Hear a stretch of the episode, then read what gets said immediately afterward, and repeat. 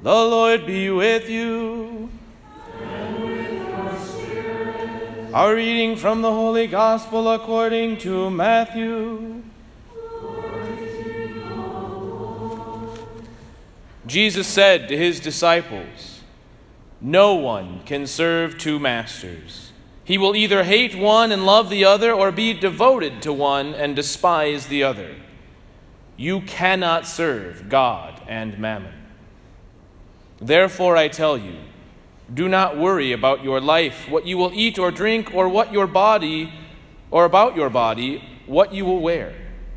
Is not life more than food and the body more than clothing? Look at the birds of the sky. They do not sow or reap, they gather nothing into barns, yet your heavenly Father feeds them. Are not you more important than they? Can any of you, by worrying, add a single moment to your lifespan? Why are you anxious about clothes? Learn from the way the wild flowers grow. They do not work or spin, but I tell you that not even Solomon, in all his splendor, was clothed like one of them. If God so clothes the grass of the field, which grows today and is thrown out into the oven tomorrow, Will he not much more provide for you, O you of little faith? So do not worry and say, What are we to eat? Or what are we to drink? Or what are we to wear? All these things the pagans seek. Your heavenly Father knows that you need them all, but seek first the kingdom of God and his righteousness, and all these things will be given you besides. Do not worry about tomorrow. Tomorrow will take care of itself. Sufficient for a day is its own evil. The Gospel of the Lord.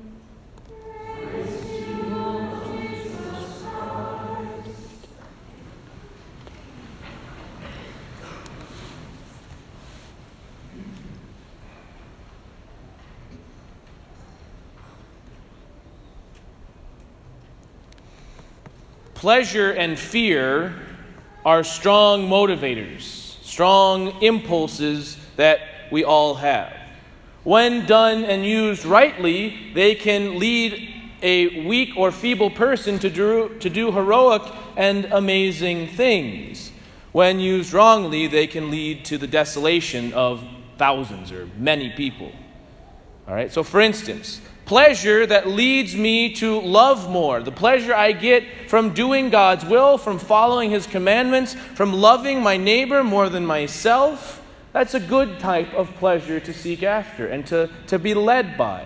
And fear that uh, mediates and, and holds down my passions is a good fear. A fear of going too far, a fear of doing what isn't right. That's a good fear. But when I'm led about by my passions, when my passions are about me or something other than God, it can lead to destruction. In our culture today, we seem to be increasingly more preoccupied with the instantaneous, thoughtless passion, pleasure, uh, passionate pleasure. All right? So, for instance, in the last 10 years, the number of people, men and women, regularly accessing pornography has skyrocketed has skyrocketed. And, it, and here's the other challenge with this is that our pleasure principle has gone more and more toward the instantaneous, and then we're more and more afraid to admit to someone that I'm wrong or that I might not be doing something right. And so we're, we're crippling ourselves emotionally and crippling ourselves in relationships because of this fear. All right? So this is an example of how pleasure and fear can be both a good and a bad thing.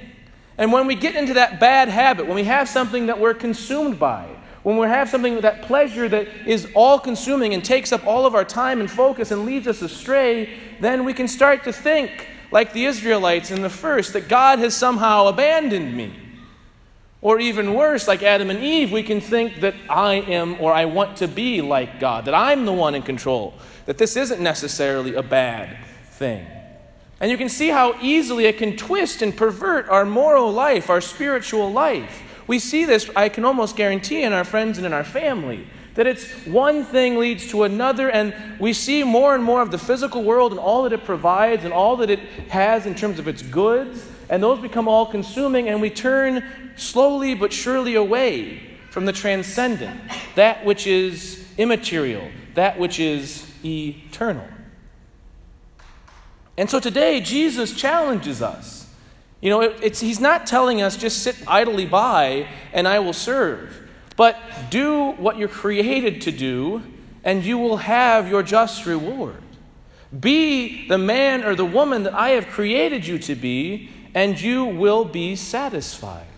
Jesus is challenging us not necessarily to check our passions, not necessarily to check our impulses, but to check our motivations.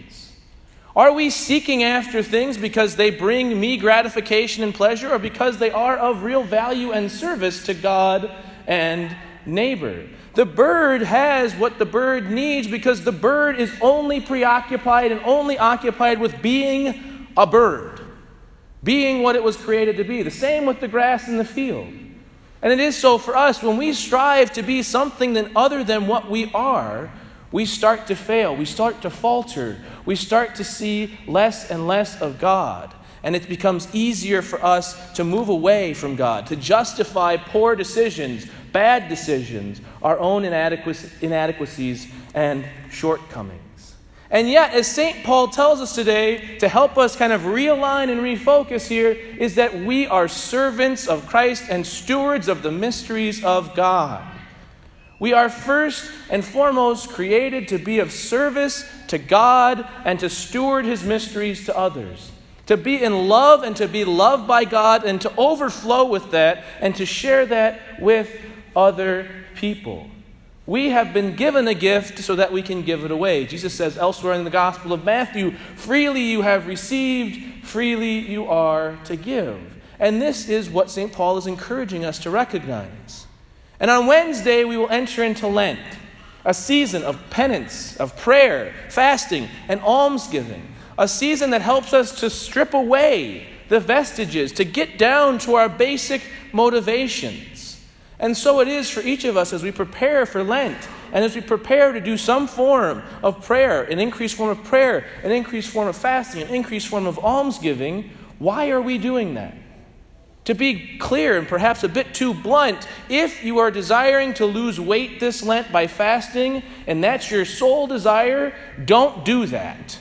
That's not a good thing. Lent isn't here for you to look good on spring break.